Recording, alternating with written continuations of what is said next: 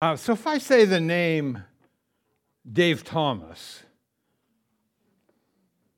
that mean anything to you? Yeah? How many know the, the word or the name Dave Thomas? How many? I want to see a show of hands. Okay, and what would you say?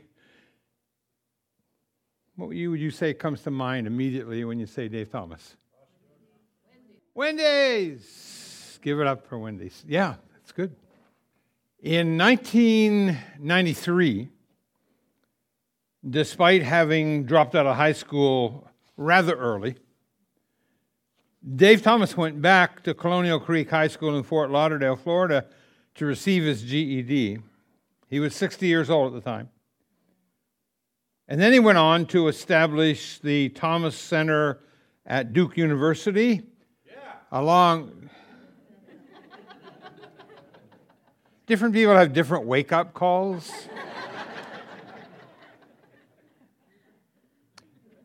I meet people 20 years after I preached a message, and you wouldn't believe the thing, the one thing they remembered out of my sermon. Nothing to do with the sermon. But also, he's more known for uh, the uh, what was called the Enterprise Ambassador Program at Nova University. Now, there are no Nova fans, I guess. Both programs focus on business related education. Now, when after he stepped down, and he, and he stepped down from the company uh, at, a, at a fairly early age, I mean, for uh, a business founder and executive, but after he did that, he kind of transitioned for the company, and his new order of business was to visit franchisees suggesting that uh, they acquire an MBA, which in this, what, what, anybody, when I say MBA, just off the off my tongue like that, does anybody, everybody know what an MBA is? What degree that is? Just, just holler it out if you know. Yeah, well, in Dave's case, this was not the Master of Business Administration, and he'd be very, very quick to remind you. But instead, it stood for mop bucket attitude. That's an attitude of putting the customer first and serving them eagerly, even if your last dollar depends on it, because it will. It was a shift back to that mindset of dealing and creating and having an operation that put the customer at the, at the center of decisions being made, even, even menu decisions and others that would affect the customer. Dave Thomas said this, and I quote I got my MBA long before my GED. I even have a photograph of me in my MBA graduation outfit. Here it is a snazzy knee length work apron. I guarantee you, I'm the only founder among America's big companies whose picture in the corporate annual report shows him wielding a mop and a plastic bucket. That wasn't a gag, it was a case of leading by example. At Wendy's, he said, MBA does not mean Master of Business Administration, it means mop bucket attitude. It's how we define satisfying the customer through cleanliness and quality food and, and, and friendly service and atmosphere. Keep that little story in your mind as I kind of pivot now we have experienced what we call the Passion Week, and I'm happy to still, I'm, I'm still kind of immersed in the wonderful Easter season. I like what some of the liturgical churches do. They have the 40 days of Lent, followed by 50 days of Easter season. I don't think Easter should be part of one day. I think it should be every day for a, born again believer. Yeah, he was risen last Sunday. He's still risen today. Amen. Hallelujah. So I'm going to I'm going to backtrack a little bit. I hope you don't mind. Well, I, I it, it doesn't really matter. I'm going to backtrack, and I think you'll be thanking me for it. And it's a message if you're trying to get a title that I call Last Supper, Scene One. And as has already been uh, advertised, the major scripture emphasis today is found in John chapter 13. And between uh, Pastor Todd and I, we, we, between Pastor Todd and me, we have been uh, we have been looking at John chapter 13 a number of times in the last year, but I want, I'm revisiting. And I'd like to consider just three things with you about these verses that we're going to share.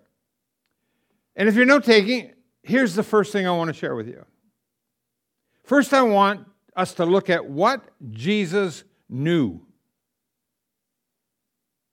See, Jesus knew that the time had come for him to return. He was going to leave this world and go back to the Father.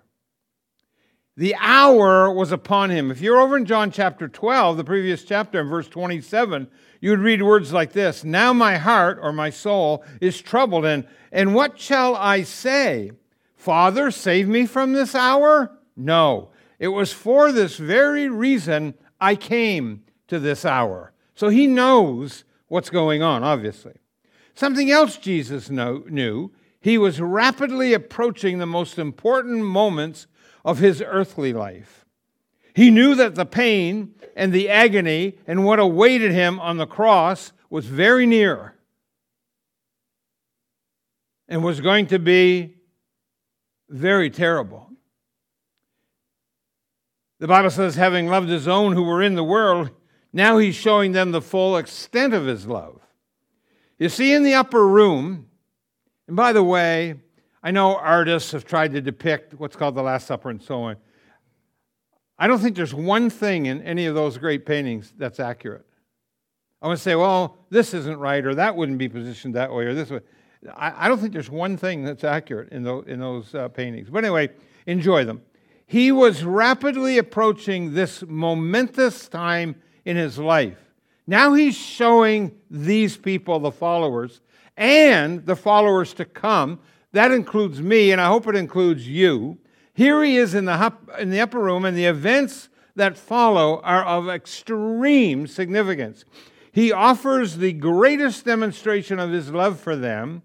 His was a love, I like what someone said, his was a love that was action deep.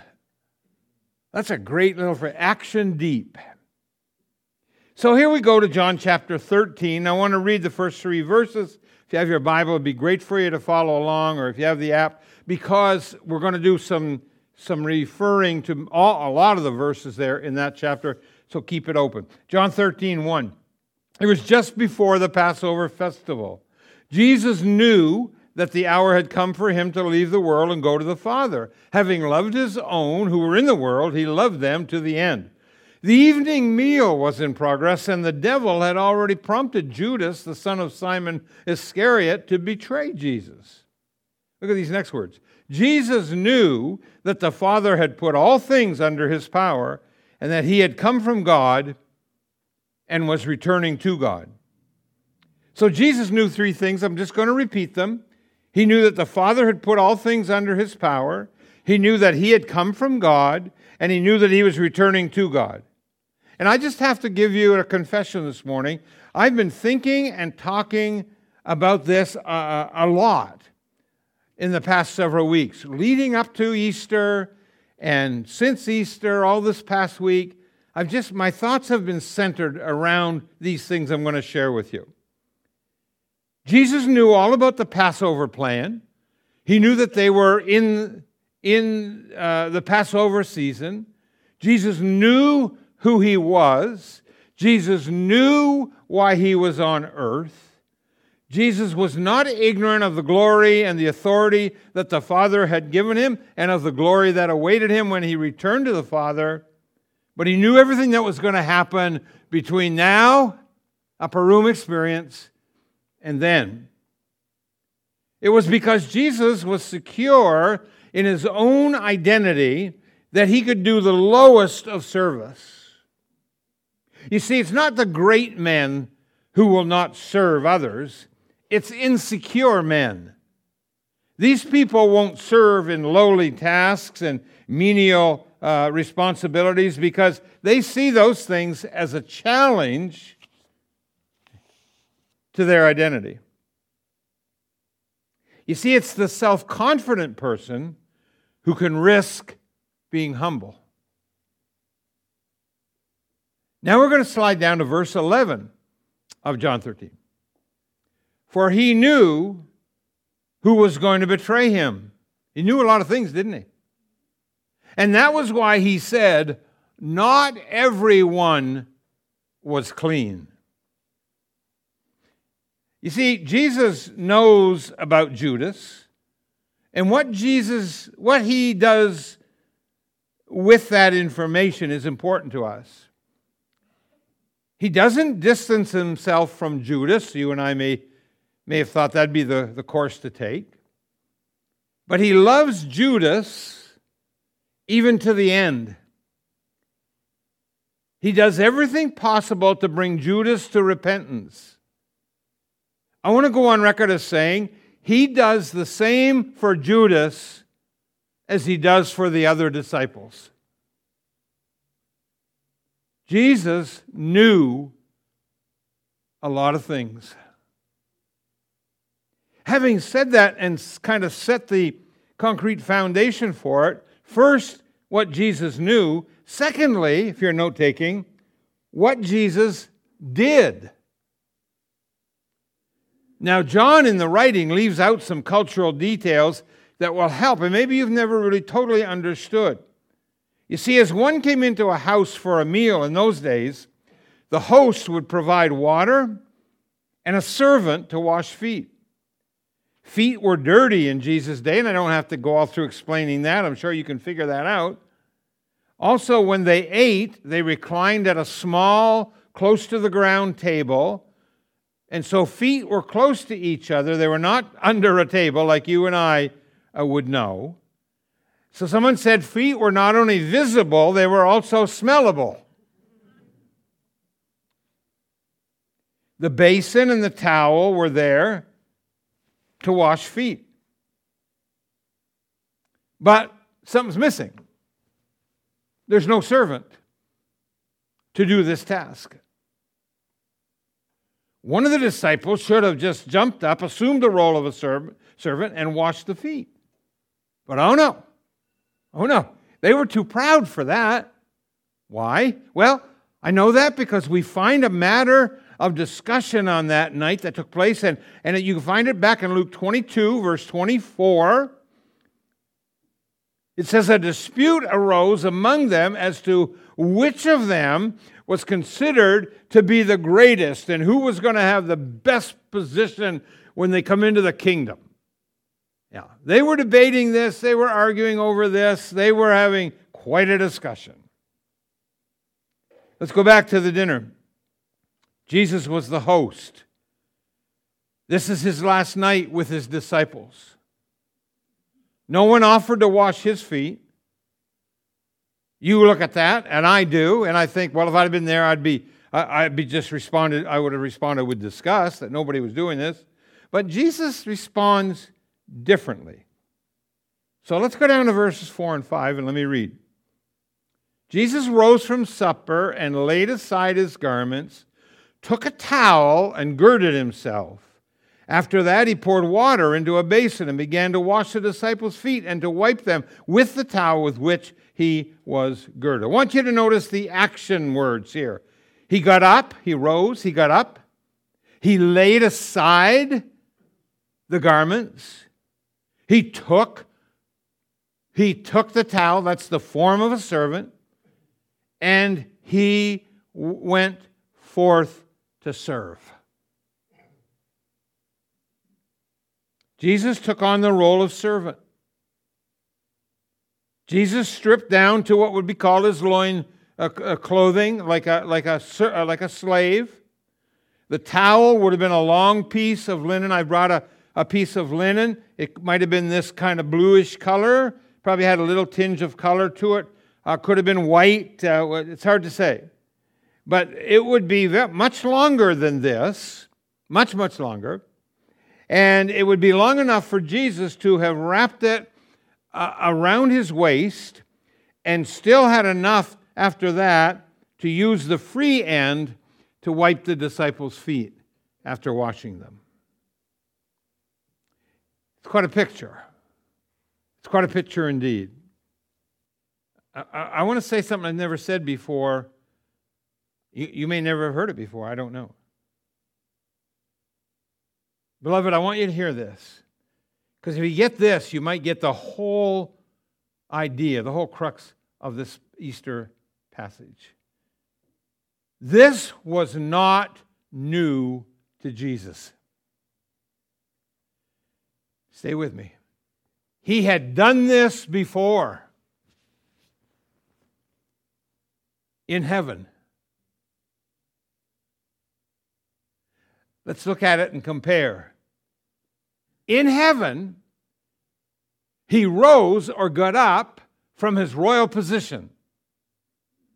In heaven, he laid aside his regal garments. In heaven, he took a towel, emblematic, the sign of a servant, and from there, he went forth to serve, clothed in human flesh. He girded himself, it says. He embedded himself as a human seed in the womb of the very woman he created to be his earthly mother.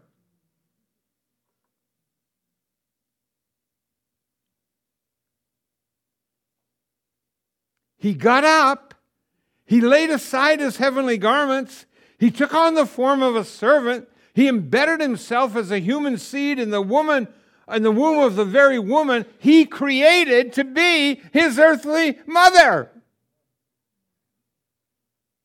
This woman is going to give birth to him in the human way, but he created her long before that would happen. Hello? And then, some 33 years later, he washes feet in the upper room as a servant to his disciples. When I first came into this realization, I really couldn't even sleep for a while. I, I just, it just, have you ever understood? Have you ever understood that little phrase in Scripture that says Jesus came from the seed of, from the seed of a woman? I know there's a lot of crazy stuff being said today, but let me just tell you something. Women don't have seed. The Holy Spirit made all of this possible. And Jesus embedded himself in that woman whom he had created to be his earthly mother. Does that get you excited at all? Yeah, you say it's so it's so mind-boggling, it's so hard to comprehend, it's so it's so it's so full of meaning to even take in that it's difficult. And I understand that. But I'm here to tell you that has changed my entire perspective on Jesus as a servant and Jesus giving us the example. And he's not just a good teacher, he's not just the great rabbi, he's not just the promised Messiah, he's all that. But long ago, before he ever left heaven,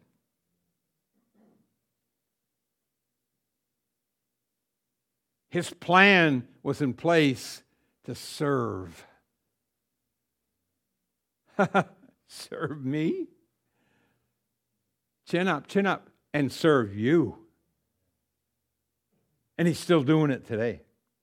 And then, verse 5, Jesus narrates this, or John narrates this in, in some detail. To him, they, they seem like steps leading down to the depth of humility. Like, oh my word, this is, this is awful.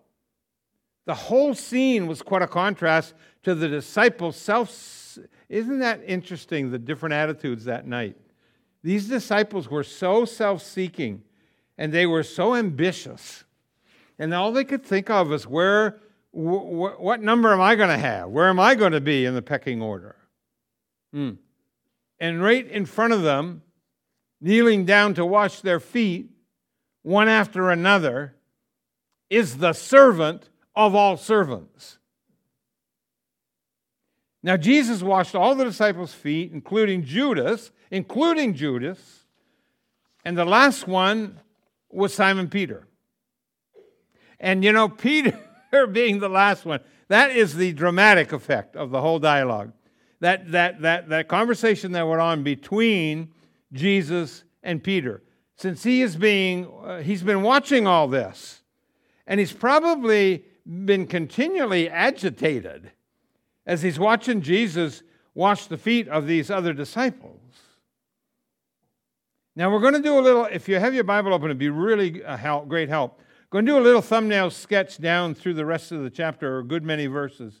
And I'm not going to read them all, but I'm just going to, uh, I'm just going to highlight them. Starting at verse 6. 6 and 7, if you'll just let your eyes scan those, is an example of humility and a symbol of purification that the Lord accomplished for us by reason of his humiliation. The full meaning of the act was afterward revealed to the apostles by the Holy Spirit. You see, after the crucifixion, Peter was able to understand fully the necessity of the humiliation of Jesus. Jesus' work of humiliation didn't begin on the cross, it began in the upper room. Some people would look at the cross, matter of fact, even before the cross, they would look at the kangaroo court and they would look at the punishment and they would look at the at the whipping and the beating and the and the fake crown and all that stuff and say oh the humiliation before that even we have the humiliation of the upper room oh my how often do some people protest well i don't agree with that because i don't understand it one of the best examples I've found over a few years of pastoring is baptism. I have had people say, Well, I don't see what baptism has to do with salvation. I have answers for that, but I won't give them to you right now. How can dipping in water be part of cleansing my soul? No baptism for me. Thanks anyway. I'll take my chances. Uh, I'll just pray through, or I'll, uh, I'll have that let Jesus come into my heart salvation. So, like Peter, some will have nothing to do with obeying an action Jesus commanded because they just don't get it. And Peter kept going on and on and on with Jesus because he didn't get it. He wouldn't stop long enough to, to fathom this and to think about this and to get, uh, get a hold of what was really happening until after the crucifixion. Then, if you go to verse 8, Jesus must cleanse us, or we can't be clean, we can't be his. And the cleansing is on his terms, it's not on ours. The foot washing was just a token of that great cleansing to which we all must submit. Cleansing that Jesus would make uh, available through his total humiliation on the cross. If Peter can't embrace the humiliation of the basin and the towel and the and, and, and the foot washing, how will he ever embrace the humiliation of the cross? And without the cross humiliation, who of us has any chance of salvation?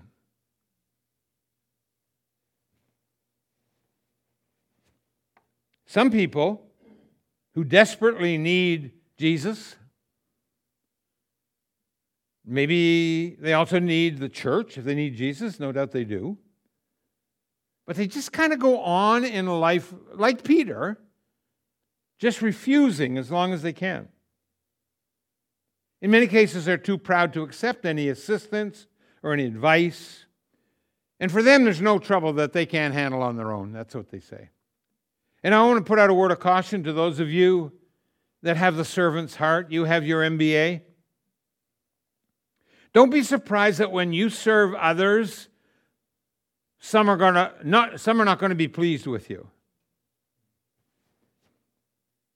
When you wash feet, whatever that means today, could be different forms of different things. We need to embrace, we need to brace for some for some criticism, no matter how noble our motives might be. And I say brace for criticism because criticisms will come. Peter didn't want to be washed. And this humble act of foot washing also didn't change Judas's mind. However, please don't let a few bad reactions, Peter, and Judas. Peter was no better than Judas in that upper room. Don't let a few bad reactions from someone stop you from doing what you know is God's will in the matter of service.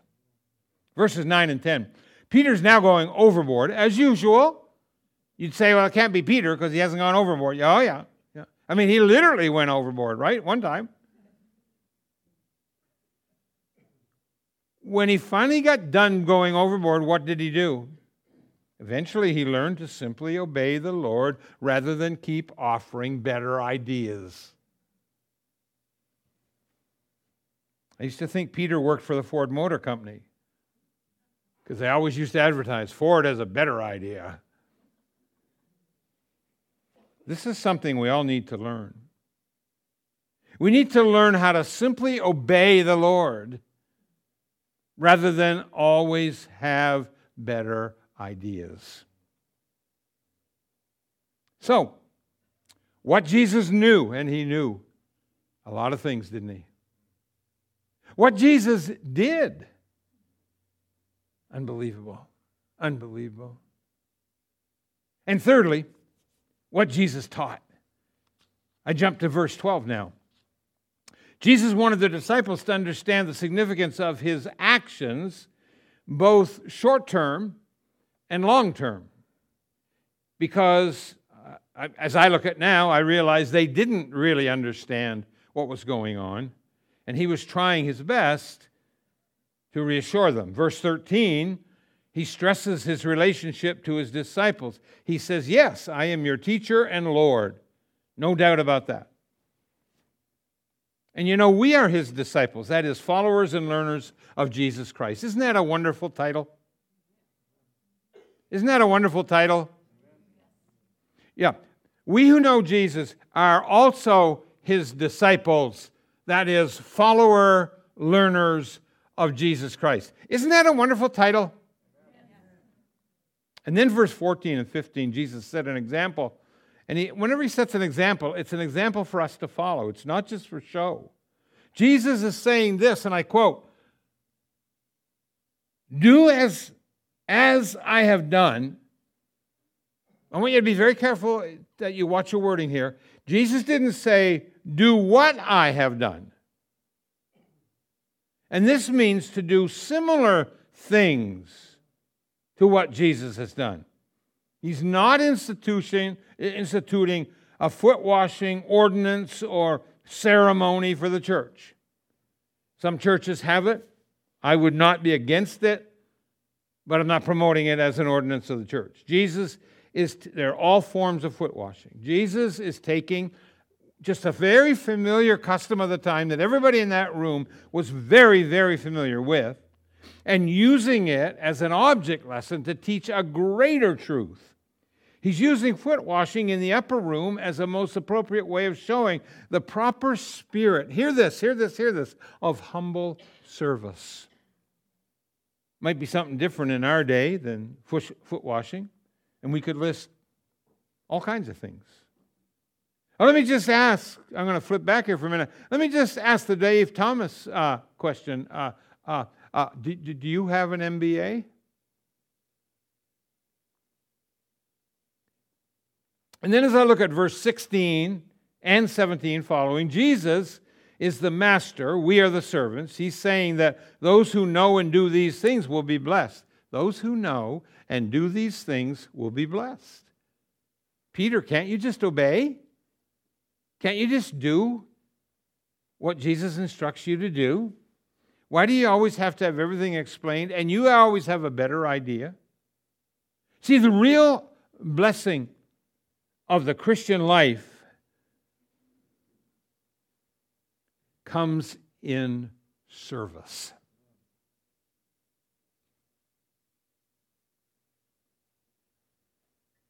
I knew I'd get this response, and so a long time back, I had a note put in. I put. A, I had a, a comment put in my notes. It's right here. Says repeat. Yeah, yeah. The obvious things that are so they can actually be life transforming can sometimes just be missed. And if you, I find if you respond You're, you, you show that you're, you're not just here bodily, but you're also here spiritually, and you're also here with, with the mind and the heart and, and the love of God.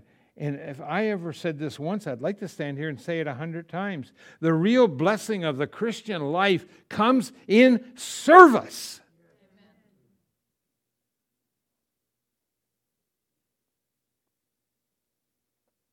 Jesus met the need. I find it interesting with Jesus. He always goes beyond just the physical things and he meets our spiritual needs even when he's fixing our physical things. My friends, the greatest human tragedy is for a person to never receive Jesus Christ and his mercy. But now, the second greatest tragedy, humanly speaking, is that a person receives Christ and his grace, but that never translates into service toward others. And that person just becomes a big sponge, taking it in, taking it in, taking it in, taking it in. You know what? If you're one of those people, what you need to pray today? Lord, squeeze me.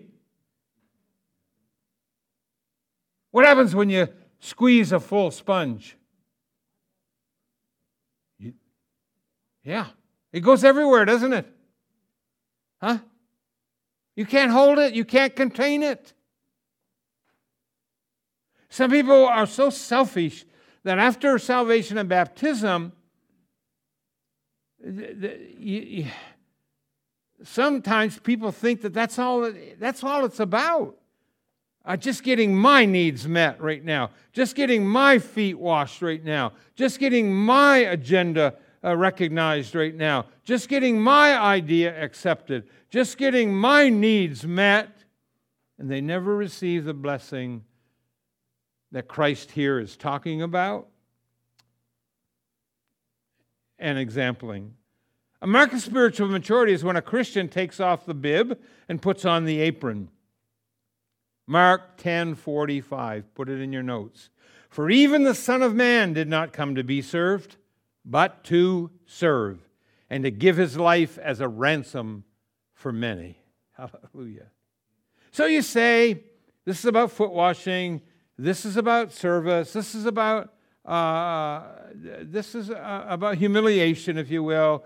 This is about bringing yourself down in humility to a place. What does it mean to wash the feet of others? Well, I'm glad we asked that question because if you look at this story, you would be prompt, you would, you, it would prompt you to say, what does it mean to wash the feet of others today in our world?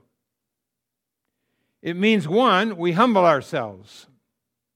It means two, we get down to where the need really is. And three, it means we do something about that need. You see, I'm here to tell you it's a whole lot easier to talk about service, think about service, pray about service, fantasize about service, hear sermons about service, than to actually do service. The blessing, the joy, the happiness, the fulfillment is not found in talking about it or hearing about it. It's found in actually doing it. Is there a need that you could meet? Is there someone near you who needs your help? They need their feet washed, so to speak? Or some service that could make that person's burden lighter. Acts 20 and verse 35 says, The Lord Jesus himself said, It is more blessed to give than to receive. That's the essence of service. Dr. Carl Menninger, the world famous psychiatrist known around the world. He was answering uh, questions in a little Q&A after giving a lecture, a lecture on mental health. That's his specialty. And one person raised their hand and was recognized and asked the question Dr. Menninger, what would you advise someone to do if he felt a nervous breakdown coming on. Now, if that were asked of me, I would have said, check your calendar. Because most everybody I've ever counseled has had a nervous breakdown, is in the middle of one, or will be having one as soon as they can fit it into their calendar. what would you do, doctor? What would you advise someone to do if that person felt a nervous breakdown coming on? Uh, nerves don't break down, by the way. Most people expected the doctor to say, consult a, a psychiatrist at once. But he didn't. Instead, the great doctor Menninger said, I quote, lock up your house, go across the railroad tracks, find someone in need, and do something to help that person. I like that. Jesus was trying to show the disciples that he came to serve. He didn't come to be served. Interesting, in one of the commentaries on the Gospel of John, it says the Greek word for laid aside or laid down is the same Greek word used in chapter 10 of John for laying down a life. When the text says he rose from supper and laid aside his garments, that meant that was over for the time being, and he was on a new mission to come to earth to lay down his life. John was really trying to show that Jesus was a servant who was willing to lay down his life for the sake of all humanity. Count me in.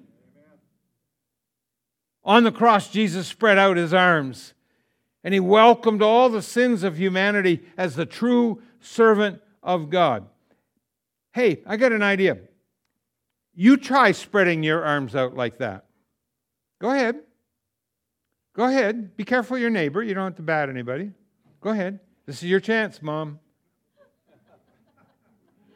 Go ahead, as far as you can stretch them. What do you feel other than sore muscles? Oh, well, let me answer the question for you. You feel right now, you feel vulnerable. Those of you that are not doing it are being protective. No, that, you feel open. Can you imagine a boxer going into the ring like this? You feel accepting. As a servant on the cross, that's what Jesus was. He opened himself to all the sinfulness of all humanity for all time. And his arms were opened on the cross as the servant for all. Have you ever done the same for someone else? It's called Did You? She sat alone in an old folks' home, lonely and old and gray. She wished that someone, just anyone, would call on her that day. Did you? He lay for days on his hospital bed. The hours were long and hard. He wished someone, just anyone, would write him a get well card. Did you? Her loved one had died just a few months ago, and all sad and lonely she sat. She wished that someone, just anyone, would drop in for a chat. Did you? He was far from home on a foreign soil, feeling sick, lonely, and blue. He wished that someone, just, just anyone, would write him a line or two. Did you? She spent long hours, that teacher, giving the best she knew. She wished that someone, just anyone, would say a brief thank you. Did you? This matter of Christian service, we're living it day by day. When we help someone, just anyone, as we walk on life's pathway. Are you? My friends,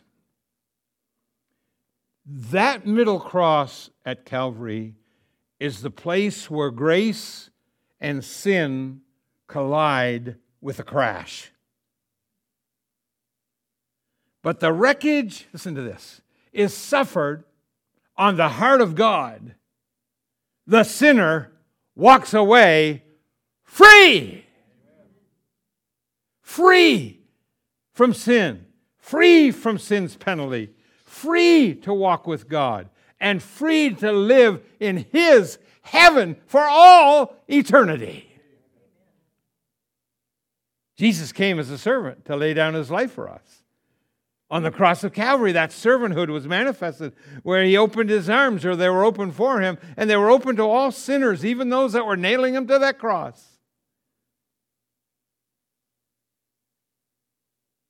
And in that gesture, we obtained eternal life. Eternal life. Uh, oh, oh, do you have an MBA? Story from Scotland tells of a most dramatic rescue. It seems that workmen, not seems, they were, were blasting rock in a quarry, not unusual thing. And one day, after they had attached the fuse and retired to a safe place and gave uh, the all clear alarm, they saw a three year old child wandering across the open space where danger was looming. Whew. Every passing second meant death was closing in on this child. The workmen called to the child and waved their arms, but he only looked on their strange antics with smiles of amusement. And no man dared to go forward, knowing the explosion was now just seconds away. Most certainly, this child would have been killed, but had his mother not appeared on the scene at the moment of crisis. Taking in the situation at a glance, she did what her mother's heart dictated. And I found this very, very intriguing. She didn't run towards the son, and she didn't yell at him to frighten him. Hello, mothers and fathers. Instead, she knelt down and she opened wide her arms and she smiled for him to come. And instantly, that three year old child ran towards her into her waiting arms.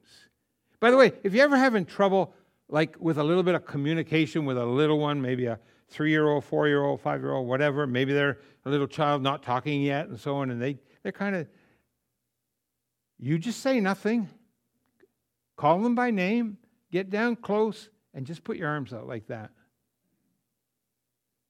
And they'll come running to you. And shortly after, just seconds later, the area absolutely shook with the force of that explosion. But the child was safe in his mother's arms. I read that. I said, What a picture of the grace of God and of the cross of Jesus. With outstretched arms on the cross Jesus gives his gracious invitation to the whole world, indicating what? We are to come to Jesus for eternal safety. Here's my last question to you Will you come to Jesus? I extended this invitation last week on Easter Sunday. And I'm going to somewhat repeat myself today and say if you're here today and heard these messages and know that the Holy Spirit is tugging at your heartstring and you know that you're under conviction for sin and that you need a Savior, you need the love of God operating in your life. And it's time for you to get a brand new start with a brand new life. I'm going to invite you to take the Connect card that's in the seat pocket there in front of you. Just put your name on it. Just write salvation or check off the proper box. Leave it with me before you go today or put it in one of the boxes in the lobby. I don't think messages like this really should be considered without giving people an opportunity to know and experience our Savior, the Lord Jesus Christ, in a personal, saving way. Is that you today? Is that you? Last Supper. Scene one. Can we pray together?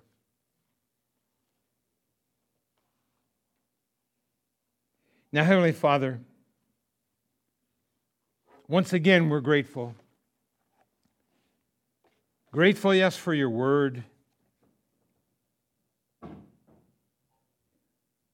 Grateful for the inspiration of the Holy Spirit to illuminate these words and to bring them to life. Thankful, Lord, that wherever the Word of God is presented, we have the promise that it'll not return to you void. So, Lord, whatever heart, whatever person, whatever soul is in need of salvation today, we reach out in love. We reach out in mercy. We reach out in grace, in kindness, in service, and ask God for you to reclaim that lost soul. For those that maybe have accepted you and maybe they've even followed you in baptism, but there's no evidence by service, there's nothing following. And we know that faith without works is dead. Lord, help us to be servants. Help us to see needs, to get down where the needs are, and then to do something about those needs. Thank you for Jesus. And Lord, forgive us for just being so familiar, we think, with some of these Bible passages that we've exhausted it. We've seen it all. We know the whole story. We understand what's going on and so on. You have so much more to teach us. Make us teachable and willing to obey. Well, thank you for the blessings that will come to us because of it. For we pray in Jesus' name. Amen.